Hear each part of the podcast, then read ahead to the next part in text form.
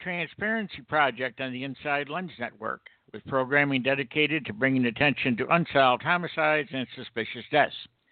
If you have a question or comment for today's guest, please call in at 646 478 0982. That's 646 478 0982. My name is Denny Griffin. My co host Delilah Jones of ImaginePublicity.com is with us. Hi, Delilah. Hey, Denny. Um, I just want to give a big plug for our network, the Inside Lens Network. This this network of shows has been around for a very, very long time. We have about 700 podcasts to listen to. So, you know, there's something for everybody. But some of the shows that we produce highlight criminal cases. And you know we may be talking about some open investigations today but i want you to know that our intent is to allow families and experts to present information for consideration by you the listeners. But our podcast and our hosts in no way represent the guests. We don't claim to solve cases, nor do we wish to jeopardize any open investigations. So, that being said, our, our guests present their information, and while we might suggest resources and places for assistance, we aren't liable for what people do with, with our information. So, that's the, the legal mumbo jumbo for today. well, thank you, Misty. Uh, today we're going to talk about investigating cold cases with Sheryl McCollum, director of the Cold Case Investigative Research Institute. Sheryl began her career with training at the Rape Crisis Center at Grady Memorial Hospital in Atlanta, Georgia. At this time, she received some of her best hands on training and contact with victims. She went on to work for the Department of Corrections, the Secretary of State, and an internship with the FBI during the Pan American Games in Indianapolis, Indiana.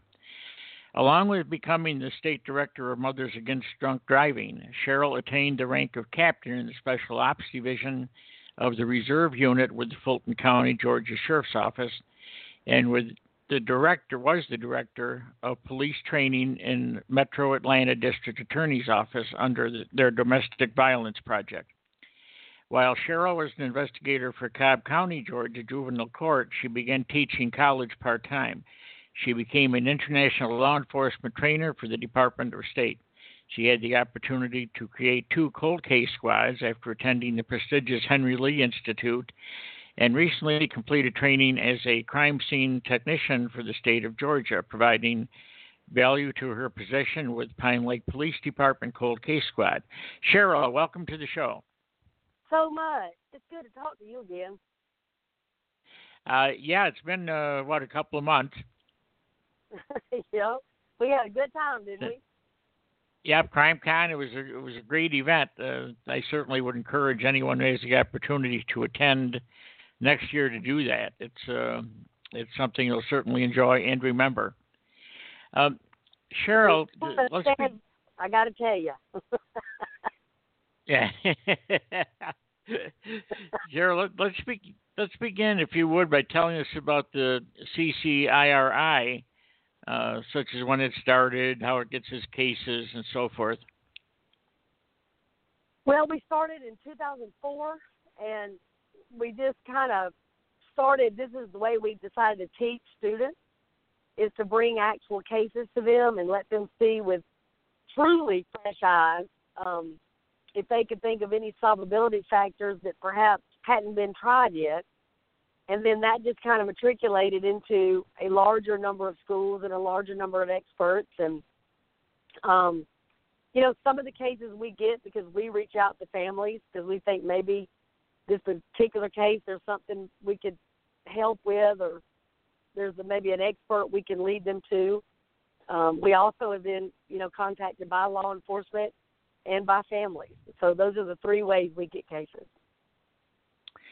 Uh, when when you get uh, a case, let's just pretend here for a moment. If if you get a referral, if, if someone contacts you and would like assistance with their with their cold case, uh, how would you vet that, or how would you screen it to determine whether or not it's something you would handle, and how much information uh, uh, does the uh, submitter need to send you for you to be able to do an evaluation, at least an initial evaluation of whether Mhm. it sounds like something. The short answer is it depends. There are some cases where we might just get a cursory understanding of what happened, but we may automatically see, wait a minute, have they tried X? Because if they haven't, they need to start there. So even without getting a whole lot of information, we may be able to say you need to start here.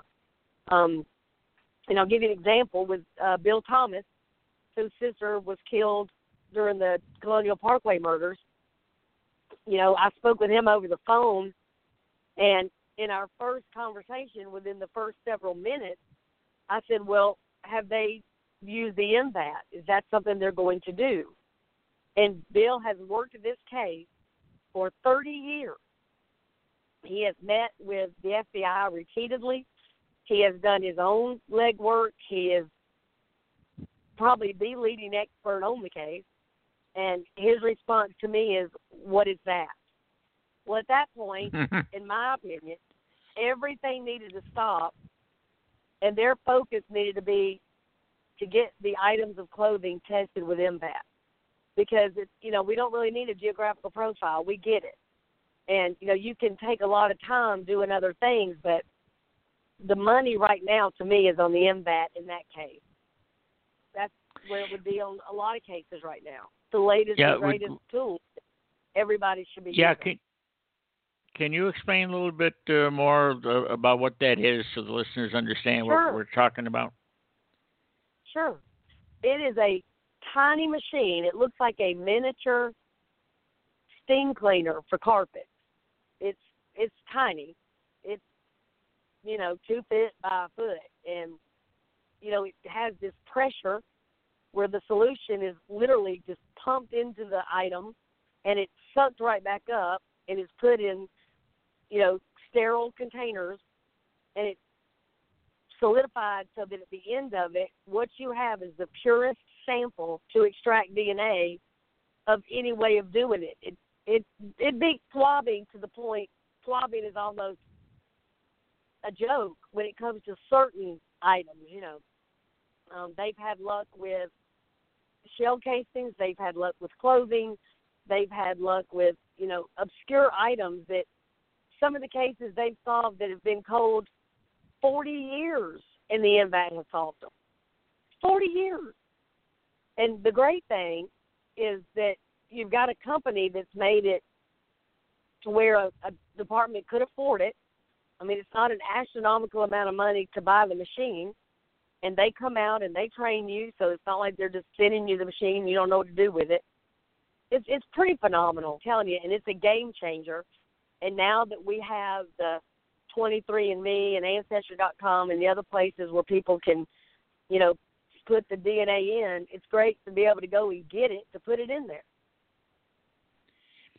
Yeah, because uh, uh, a little later on, I want to get to this some of the new technolog- technological developments, and certainly this is one of them. That, uh, in, in fact, uh, just yesterday, I was in contact with uh, a man named Garland Atkinson, and his son was one of two people murdered in uh, 1990 in Houston, Texas, in what's referred to as the Lovers Lane murders. And Yes. uh, during our discussion, uh, that this is an unsolved, or un- both unsolved homicides. And during our discussion, Garland said that uh, the more he hears about these old cases, 30, 40, 50 year old cases being solved, and people finally, after all these years, being held accountable, um, he said he hopes the people who murdered his son uh, that that causes them some pause. That just because Mhm. they've skated for 28 years, it doesn't mean they're never going to be caught. So uh, he's hoping that, that people like that uh, do a little sweating, uh, knowing that they aren't out of the woods yet, and uh, and some of these cases are being uh, being successfully resolved after all those years. Yeah, there's there's no question that's the way it's going right now. It's in bounds now. Um, it's harder and harder and harder for people to hide because even if they don't have your DNA, if they have your cousin's DNA, you know, I mean, it's like, you know, the world is a whole lot smaller. Amen to that. Thank, thankfully, thankfully, that's the way it's going. It's starting to balance back a little more toward the, uh, you know, the uh, the victims and the survivors of the victims uh, being having the chance to see justice done, uh, you know, and not give up hope. That's certainly a great uh, a great thing. Now, it that's uh, when people contact you. Do you expect them to have before they contact you? Do you expect them to have uh, records and so forth, such as police reports and autopsy reports mm-hmm. and that type of thing? Uh, should they have that information? Should they have already obtained that? Sure, and and actually, the more information they have, the better. Delilah and I were talking a little bit about a case that we're both familiar with, where that victim has um, their loved one's diary. Like so, like anything that's going to give us the victimology, anything that's going to give us a better understanding, you know, crime scene photographs, autopsy reports, police reports. I mean, obviously that's going to help. And usually in cold cases, the family already has amassed as much as they can. Um, so that's again a big help. But I've got people that sometimes will call because they don't have a lot or they haven't been able to get a lot, and we can try and help them obtain that and, and walk them through Freedom of Information Act and other things. But you know, I mean, obviously, the more information, the better.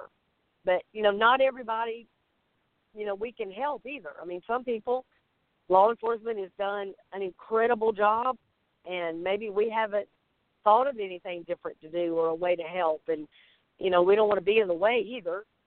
You know, it just depends. It's a case by case thing. I mean, we get people that contact us all the time, and sometimes we refer them to other places because it's you know out of our wheelhouse, or maybe there's somebody else that we know of that works for a, another organization, and we certainly tell them this is the person you need. You know, and we just, you know, it's a small community, so we all help each other anyway. Yeah, uh, that uh, question that uh, the situation that uh, I run into fairly often, more often than I like, is the people uh, a case that's been ruled a suicide, and the family, the survivors, are convinced that it is not, that there was uh, some type of foul play involved. Uh, and when I get, they're very uncomfortable to deal with because the families, the people that contact me, are very positive, convinced that their loved one would not have taken their own life. And but it turns out that they have no evidence of any kind of that. It's a gut feeling they have, and right. um, you can't do a whole lot with gut feelings. You need, at least my, in my opinion, you need more than that. There's got to be something, some type of evidence uh, to indicate that there was a homicide. And uh, I, I hate to tell those people that I don't really know where to send them. Would you know who to refer them to if if they don't have anything other than a gut feeling? Do, do you ever get people contacting you with that type of situation where they don't really have any any type of evidence to support their feelings? Yes. Um, and you know, sometimes you just have to have serious conversations. That knowing something and proving it are not the same thing. I say that over and over and over. There's a lot of things I may know, but I can't prove it. You know, and that's what this comes down to. You know, what can you prove that's going to get your case, you know, looked at, reopened, or into a courtroom? So, you know, it's one of those gut wrenching, heartbreaking, and it's not that you don't believe the family. I mean, they knew the loved one better than anybody. And it's not that sometimes even when you hear the story, even yourself, you go, yeah, that is weird. You know, that is odd. Um, we had a case where it was ruled a suicide, and the gun was in the victim's opposite hand that he would shoot with. So yeah, that gives you pause right there. I mean, the gun's in the wrong hand. I mean, that's a little too Agatha Christie to ignore. you know what I mean? But at the same time, is that going to be enough for the DA to say, "Oh, okay, he was murdered"? No, it's not. It, yeah, it, very uncomfortable, like you say, gut wrenching in some places, heart wrenching. Uh, but it is. It, it, it is what it is, and like well, you say, you have to have a serious. Let me ask a question real quick here to Sheryl. Um, you know, when you're in a cross situation like that where the evidence isn't there, you you may have all of the speculation and circumstantial things going on in a case like that, but there's no hard evidence. That's a hard one to explain to a family. How do you handle that? I mean, again, you know, a lot of honest conversations and a lot of review and review with the family. Um, you know, you sit down with the mom and you say, okay, this is what I see. Do you see the same thing? But here's where our problem is. So, you know, again, you have things that don't look right and you have things that make you go, huh, like that's suspect, that's odd, that doesn't fit. You know, so it's something that you want to go back and look over. But is that going to be enough to go to a DA to say you need to reopen this or we need to change the death certificate to undetermined? It's not enough, especially when they feel like they've done an intense investigation and they've already ruled and they're done with it. They're finished. So it you have to come up with something going to get everybody's attention that they cannot refute, and that's difficult to do in these situations.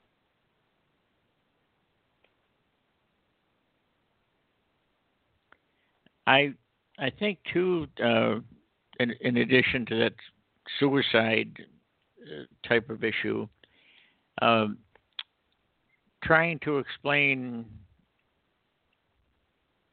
what the police may have done. Was, a lot of police. I'm pro, I'm very pro law enforcement. Uh, like you say, Sheryl, do a hell of a job, and they go all out and they do leave no stone unturned, and sometimes they just hit a dead end. I mean, it, it, that's just the way it is. Uh, not all mm-hmm. cases are solvable, or at least solvable as quickly as the survivors would like to, to see themselves. Uh, what I'm wondering is when you get uh, a, a, family that, that is very frustrated uh, because of no uh, no resolution to the case, and they believe the police in, in their particular case, have not done a very good job in the investigation. Uh, for example, uh, maybe some of the, the last people to have seen or spoken with the victim uh, have never been interviewed, for example. Uh, when when the survivors hear that type of thing, they get uh, a little unnerved, wondering, well, you know, they've watched enough Law and Order or whatever to know that it's one of the first things you should do, or the, is talk to the, the people who last had contact with the uh, with the deceased or the missing person or whatever. Um, mm-hmm. When you run into a case like that where there may be an issue with the police investigation, um, is that something you would get involved with, uh, or or no?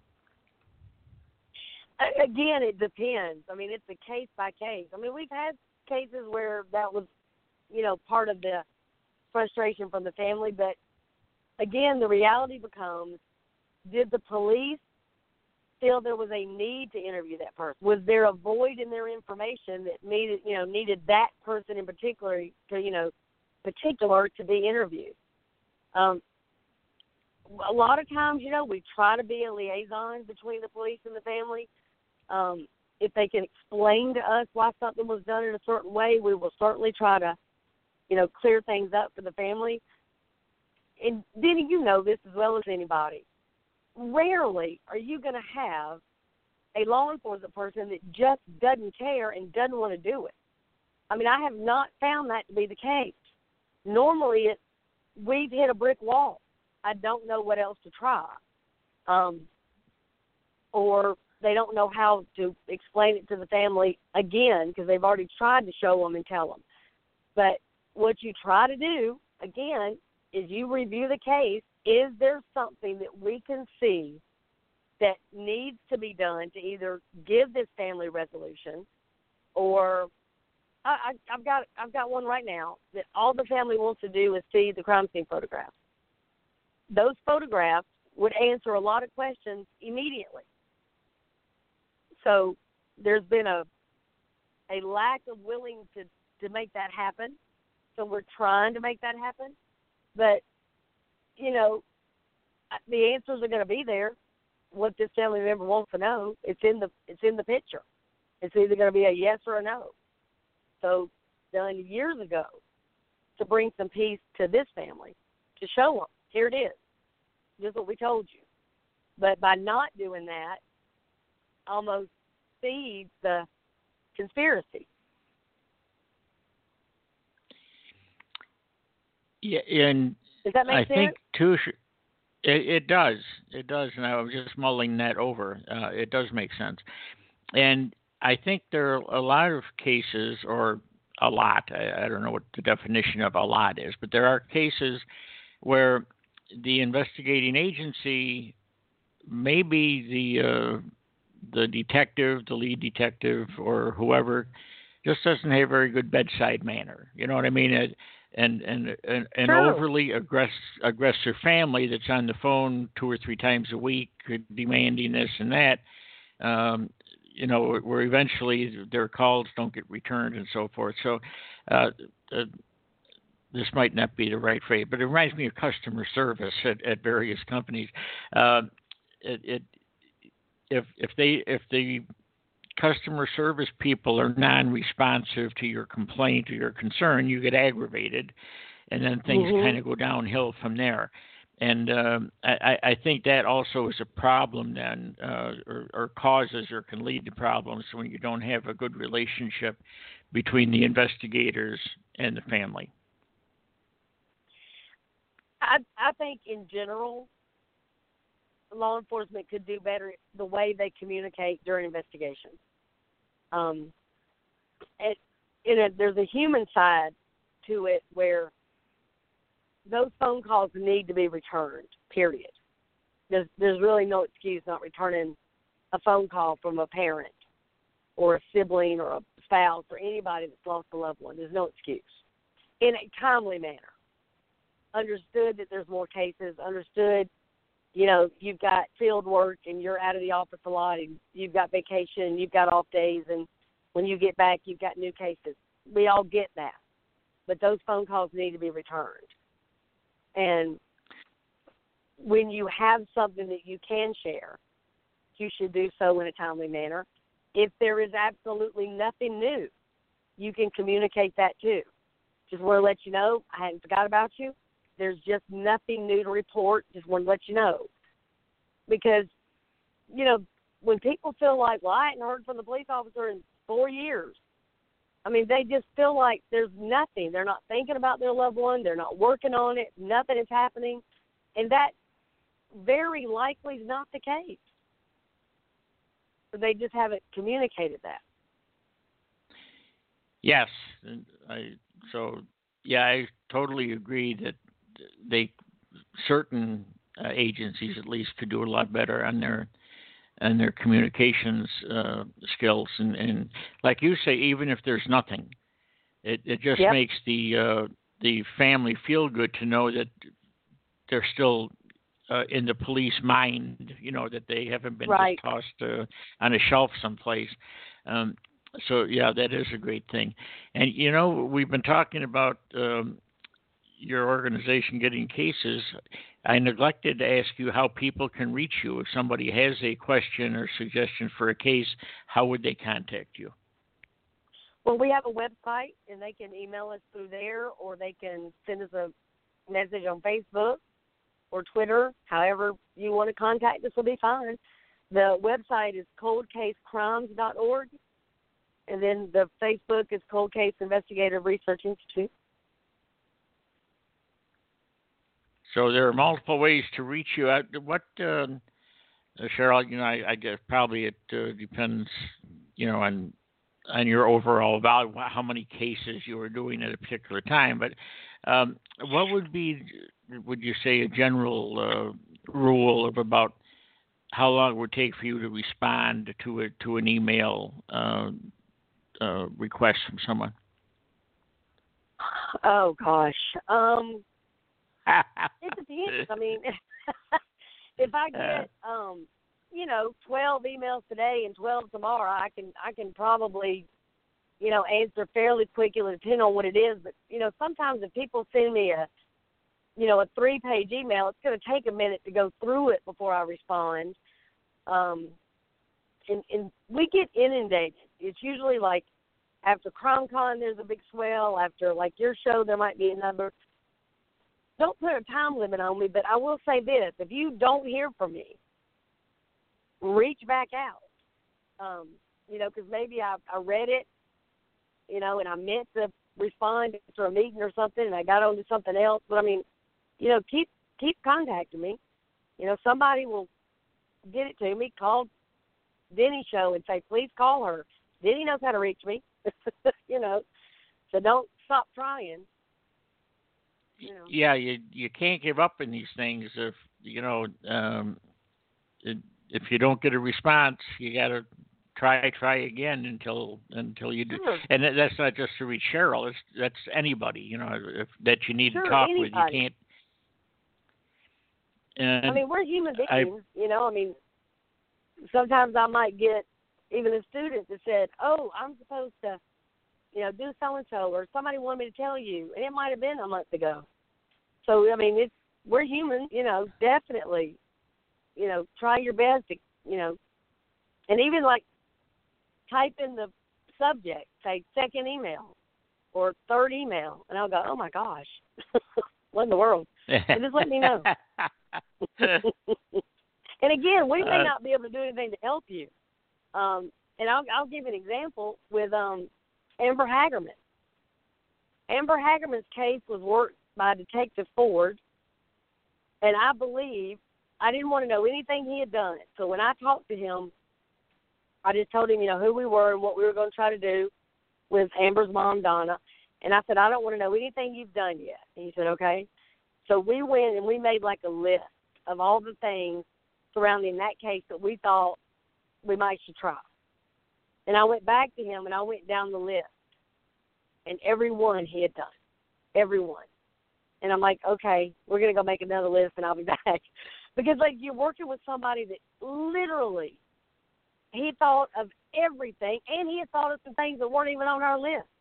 So it wasn't that he wasn't dedicated. It's not that he didn't want to solve Amber's case.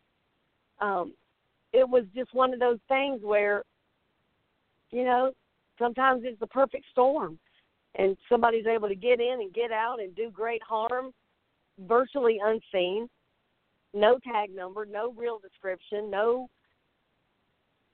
you know, direction of travel. They, they who knows who knows who this person is, but it's not for a lack of devotion and dedication from that officer. It's just not.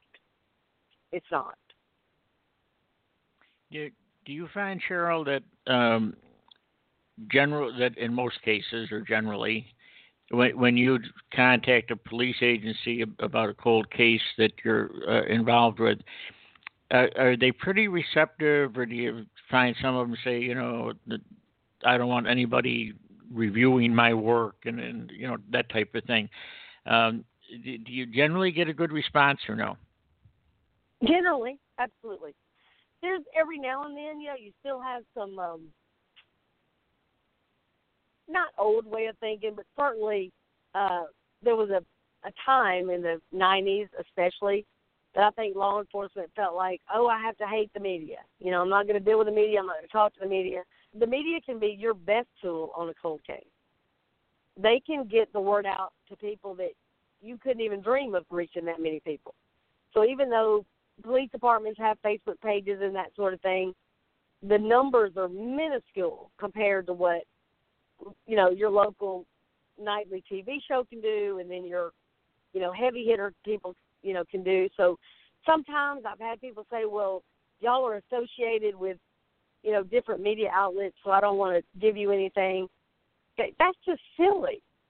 You know, I mean, we keep secrets too. You know, we understand the integrity of a case, We only go to the media when we feel like that's the tool we need to use. Um, and you know to keep the conversation going, to reach people that may know something, some of the other experts, and they they understand that hey, they're not here to Monday morning quarterback. They're not here to, you know, hurt the case. We're only here to help if we can. And again, if we can't do anything, we can't do anything. Well, Sheryl, what do you think about sometimes the family expectations? I mean, when someone comes to you with a cold case, it's a cold case. So they've tried yeah. all kinds of other things. So do you feel sometimes that you are like the last resort in, in resources that this family might have? I think so, yeah. But let me say this with a family expectation. When you have sat for seven years, five years, 20 years, like Bill Thomas, 30 years, should be paramount. You should expect the entire world to stop while somebody looks for your child, solves your sister's case, finds out who killed your dad. We should all be helping. So, family expectation, that's okay with me. It just has to be reasonable. Does that make sense? I mean, you, they have to understand that by coming to us, especially utilizing you know college students and other experts, you can certainly get five organizations to look at it, but you have to understand there's going to be limitations there, especially if you don't have police reports and things of that nature and witness statements. If we're you know starting from ground zero, trying to just do a timeline or just you know try to go from your, it might be slow going. You know, and I tell people all the time, we are not going to be fast, but we'll be thorough. You know, but we don't get in a hurry because it. I mean, a lot of this stuff takes a lot of time. Did you right? you find the families? Uh, I'm sorry. I was just going to say I totally agree that family expectations have to be in the forefront, especially with cases like what you handled. That you know they've they've tried everything. They've tried everything else. Their frustration level has got to be over the sure. top, and you know you look, you look have what has happened to Susan Levy. Just look at that for a minute. You have a child that goes missing. Then she's found murdered a year later. Then there's an arrest. Then the person gets an appeal. Then the person is gotten a new trial. Then that person is let out. What is she supposed to do with that? I mean, it's like she has been failed at every level. So, should her expectation be high? Yes. The U.S. attorney should call her, as far as I'm concerned. The, the director of the FBI should call her. This should never have happened. Beth Holloway. I mean, she has to basically find out from a TV show what's going on. It's not okay. There's no excuse in that. None. Well, do you often feel like you're you have to come in behind clean up messes here and there to to give the family a clearer picture of what what has been done or what can be done or what really can't be done? Delilah, I think we all do that. I think I know for a fact you do it. I've seen you do it in North Carolina. I know Denny does it. I know that you you try to you try to explain it whether it can be accepted or not. And again, I'm not saying that anybody did anything wrong. I'm saying because the way the system is set up to operate, occasionally you're going to have somebody like a Beth Holloway or a Susan Levy that gets repeatedly kicked in the gut. And it's excruciating to watch and try to explain to her you know, I don't know why they're not doing certain things on this case. I don't know how you use somebody as your witness. That witness turns out to be no good, but then you're not going to use something else that may generate answers. It may not. But I'll be really clear about something. If I say they ought to use the M-Vac, and Bill goes, okay, let's learn about it, and we will ask for that. If it fails to generate DNA from the clothing of the victims of the Colonial Parkway murder. So what? So what? We tried. Exactly. It's just another no tool and it's it's that. something that that has eliminated another area of investigation where a lot of times that's what you have to do is eliminate rather than yes, say here's this here's that you have to eliminate Yes. But but how how many woods has Monica Caison went walked through? How many rivers has she walked through? And creeks and city roadways and back alleys where she didn't result in finding a lost missing person. She walked anyway. And what is she gonna do tomorrow? She's gonna walk again. You do. absolutely So you don't sit there and say, yes. Oh, well God, Monica failed yesterday. No, she didn't. No, she didn't fail. Not by a damn sight did she fail. And that's my point. So a lot of times, you know, people say, Well, how many of you solved? How what have you you know, what are your numbers or whatever? It ain't about that all the time. And that's what I preach to the students. Don't get caught up on that. What did you do for a family today? Get caught up in that. You tried. You went back and looked at it again because you didn't see something yesterday. Look again. Get a friend of yours to look. Talk about it out loud. Like with uh, Moore's Ford Bridge. We had worked on Moore's Ford Bridge a while. And we were up in the loft of the war room, and it was about 2 o'clock in the morning. And I was delirious. I was wore out, exhausted. I was ready to go home. And the students were just working, working, working.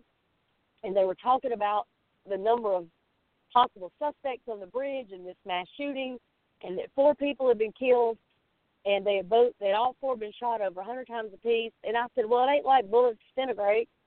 And all of a sudden, I was like, oh my God, bullets don't disintegrate. Let's go get them. Let's go excavate the land. Let's see how many bullets, fragments, and casings we can pull out of the dirt and try to figure out how many weapons were used. But it was something that was just said out loud. So sometimes the more you talk, the more ideas you're going to have. And again, it's not because somebody else didn't want to do it. If I had thought about that day one of that case, we'd have done it day one. I didn't think about it. But when we did, we went and got them. and it was awesome. it was a great exercise for the students.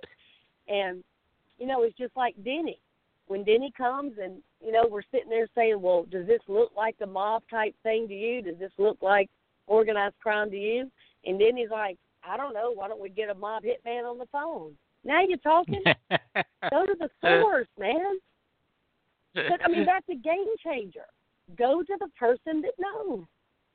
And so again, I, I don't think, you know, when people watch TV and they watch um, results, they think, well, let's do that here. Maybe it can be used on your case. Maybe it can't. I mean, again, it's a case by case by case by case. But I think almost anything is worth a shot. I I wholeheartedly agree. Uh, I just a couple of things that I've encountered personally, if I if I might. Um, one case I've been involved with since 2010, and the file is uh, probably about four inches thick. If I haven't read that cover to cover at least 10 times, I haven't read it at all. And every time I go through it, I find something I missed, something that didn't hit me uh, when I read it the first time or the second time. And I've also sent, uh, uh, well, not obviously not the whole file, but I've um, scanned in uh, a lot of pertinent information uh, and then uh, emailed it to various sources to review, and they have come up with stuff that I missed. So, uh, it, it so we've developed now a whole lot of questions uh, that apparently weren't addressed in the police investigations that we're trying to convey to the police that maybe they should take uh, take a look at some certain things or get some answers. But yeah, you can't.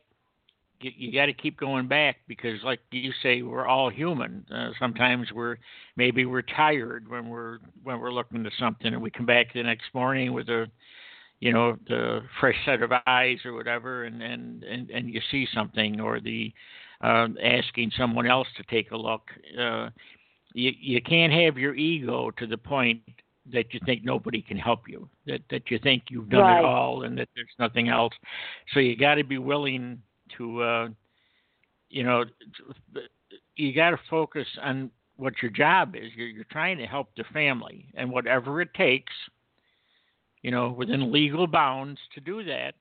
If if you have to reach out for assistance yourself, then don't worry. Don't let your pride get in the way. Uh, Amen. Go ahead and do it because think of the family. Like you say, did you help a family today? What did you do for them? And uh, I don't think that can be said enough or stressed enough. Uh, and it, I think if we all do that, we probably accomplish a lot more than if we're we're trying to protect our own turf or our own egos, well, you know.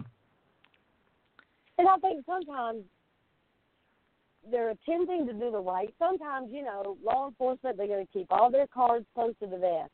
Get it, understand it, respect it. But when you get to a part of a cold case, and I'll use Susan Levy again, why in God's name will you not share everything with her? You should be pretty clear, you know, clear. She didn't kill her daughter. So there should be not a whole lot you're not going to share with her about that case. And again, she shouldn't find out anything over the news. She shouldn't find out anything, you know, on social media or anything else. But, you know, we've all seen it. I mean, Drew Peterson, all of a sudden he'll pop up about something all over social media, and that's how the family sees it for the first time. It's horrible. It's horrible. But it's the beast right now. Yeah, and uh, one thing I didn't ask Sheryl, and probably I should have earlier, um, if if someone submits a case to you and you accept it, what what what do you charge them? What what how much uh, of a fee do you get?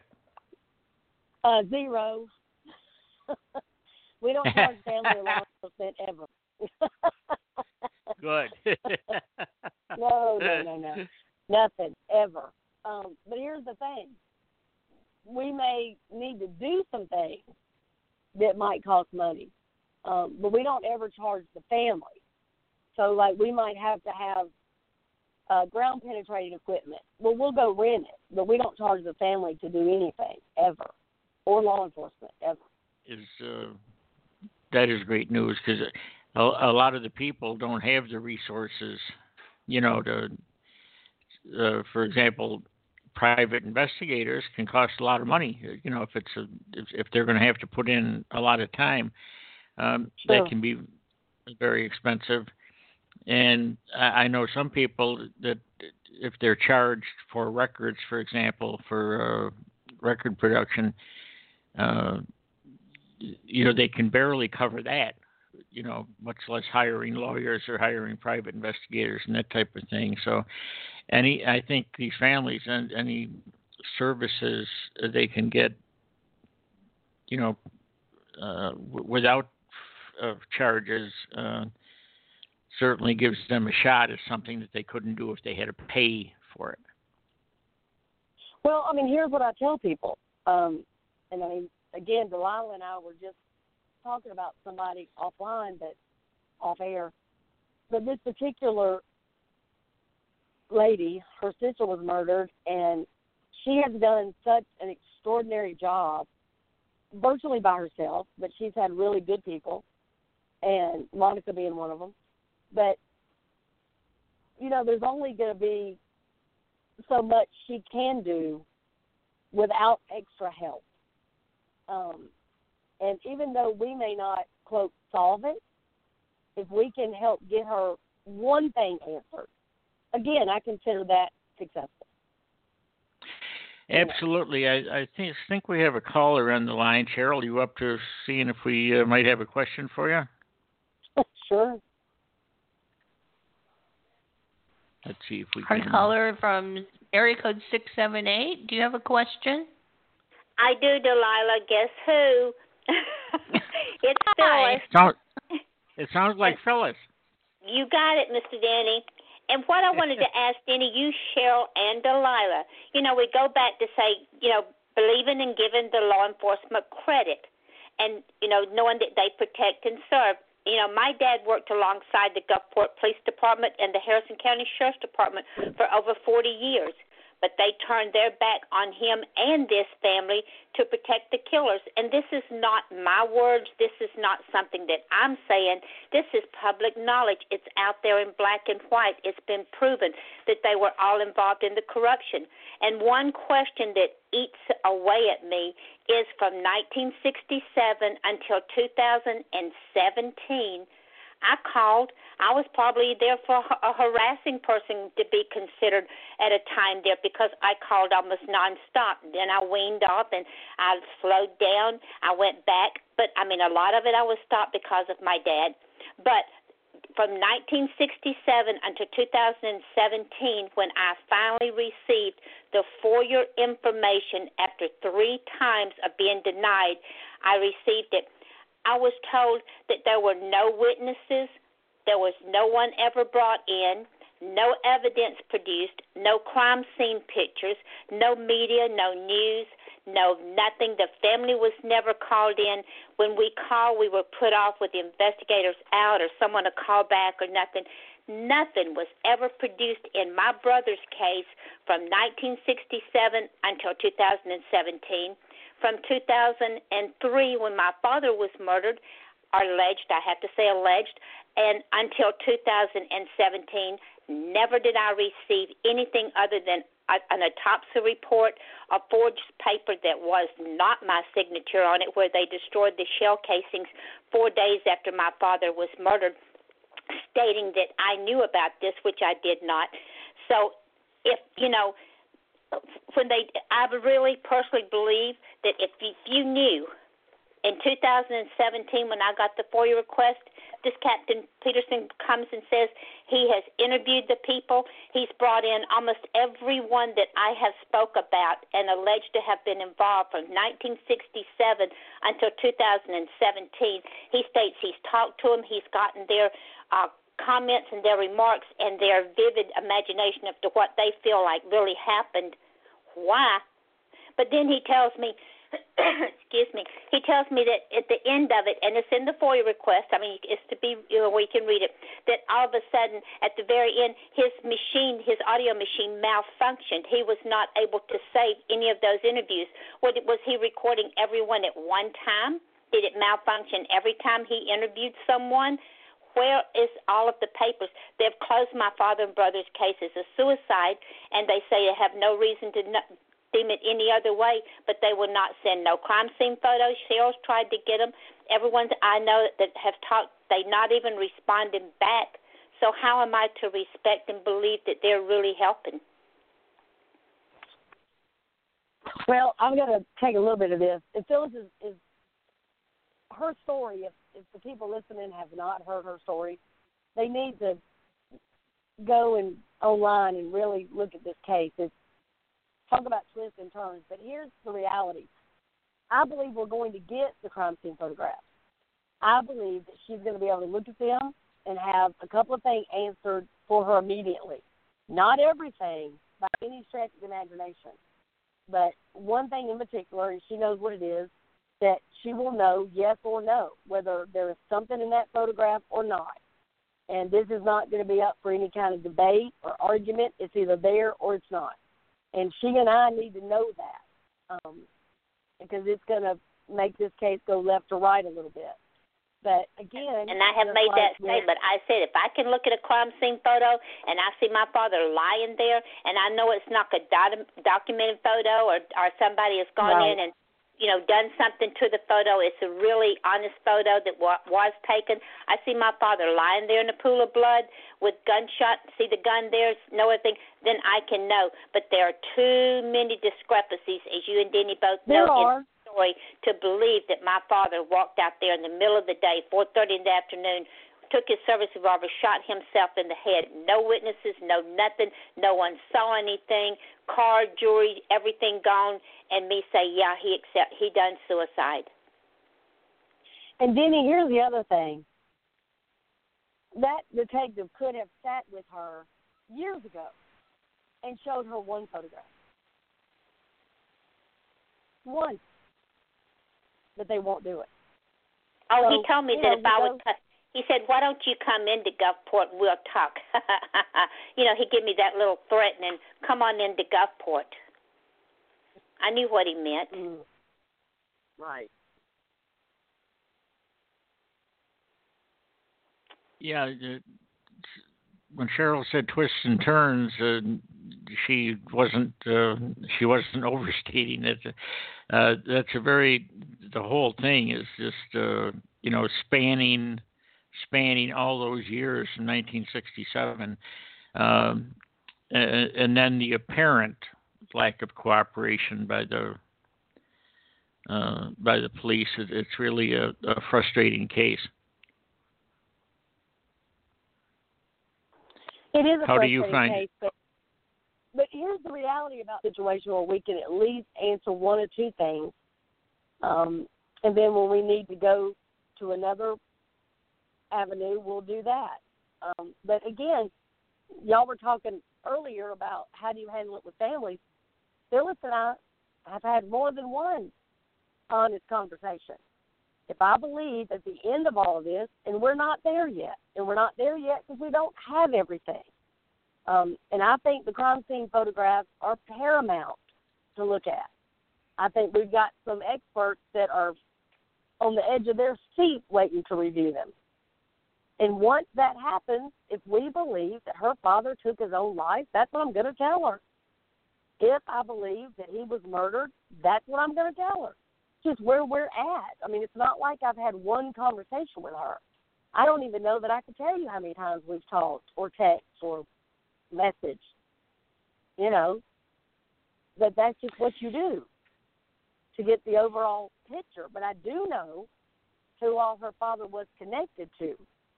I do know who he worked with and for. I do know who he socialized with.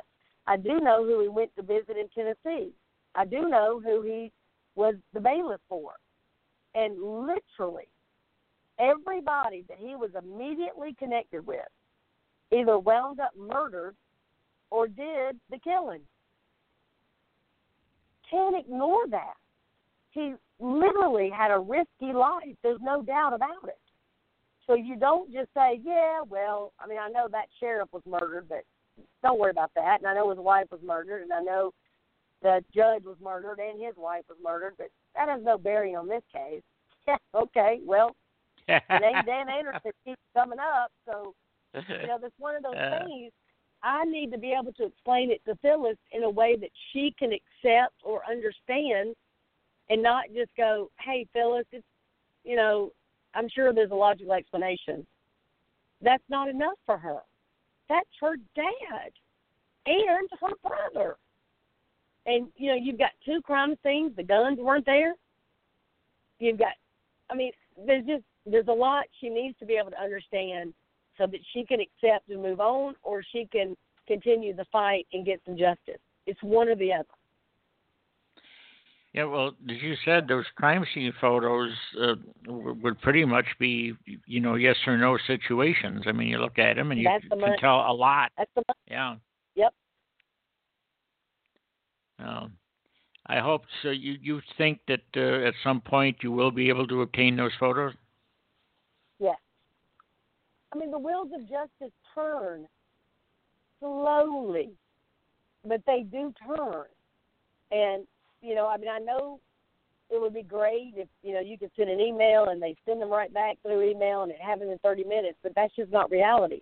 But I do believe we will get them. Of course, I do. Well, that's great. And I, I, I'd, uh, once they're obtained, you have a chance to look at them. Uh, you know, if there's anything, uh, we could always do a follow-up show because a lot of people are following Phyllis's uh, Phyllis's case, and uh, Yeah. Would love to know if there's a, a break of any kind, or you know, or as, as you say, if uh, if the photos show uh, fairly conclusively a suicide, you know, to know that too. But there's needs to be Mhm. some resolution to this at some point. Yep, Uh, there needs to be. She's waited Well. Phyllis, Yeah, absolutely. Uh, 1967. My God, uh, fellas, thank you very much for the call. And uh, thanks, Danny. Thanks, Sheryl Delilah. You're welcome. Um, you know, uh, what I'd like to do, and nice, we got a couple of minutes left here. Uh, Sheryl, could you tell the listeners a little bit about CrimeCon? Uh, you know what it sure. is and, and your your role and so forth. Well, CrimeCon is basically a convention of true crime fans, and they bring everybody that is a true crime expert from TV and radio and anybody that you've kind of always had a fascination with or you're a fan of, hopefully they'll be in that room with you. So they have people like Nancy Grace and Laura Richards and you know, just heck, Denny Griffin. I mean, all kind of people. So you get to walk around and you get to go to sessions where this year we had Golden State Killer victims do a panel and how he was captured, and that was powerful and extraordinary. And um, the two young girls that were killed in Delphi, Indiana, their families were there to talk about them and you know shed light on the case. Nancy Grace did a session. Detective Christine Menina did a session. I mean, I, I just can't even tell you how phenomenal it was and, and who all was in that room. There were probably a hundred podcasters from all over, and um, Denny was there with his books, and we did a session with you know Denny was just phenomenal. I mean, phenomenal, and uh, he he came in with his hat and glasses, and it was just it was game on, and and everybody just loved it and learned a lot, and and left there wanting to, you know, help Phyllis seek justice. So, you know. Can can you tell us a little bit about where their uh, the next meeting is going to be for 2019? And I don't know if you It'll have New your New Orleans. Yeah, yeah, baby, and uh, it'll be in the Big Easy, and it's going to be June. I believe the fourth through sixth or something like that. I'm not sure of the date, but it's all over the CrimeCon website. But I I promise you, um, whether I'm good or not, I will go because it's just that incredible. So, you know, you just if this is something that you love and and you're a fan of a whole lot of you know these incredible people, um, it's where you need to be, no doubt. Well, I'm gonna I'm gonna ditto that, and unfortunately, we're gonna have to wrap it up here. Sheryl, thanks so much for sharing your expertise with us, and keep up the good work. Our next broadcast will. Okay, thank you. For, thanks again, Sheryl. Our Absolutely. next broadcast will. Okay. Will be on July 10th when we'll profile the case of the murder of 10 year old Holly Piirainen. Please join us then.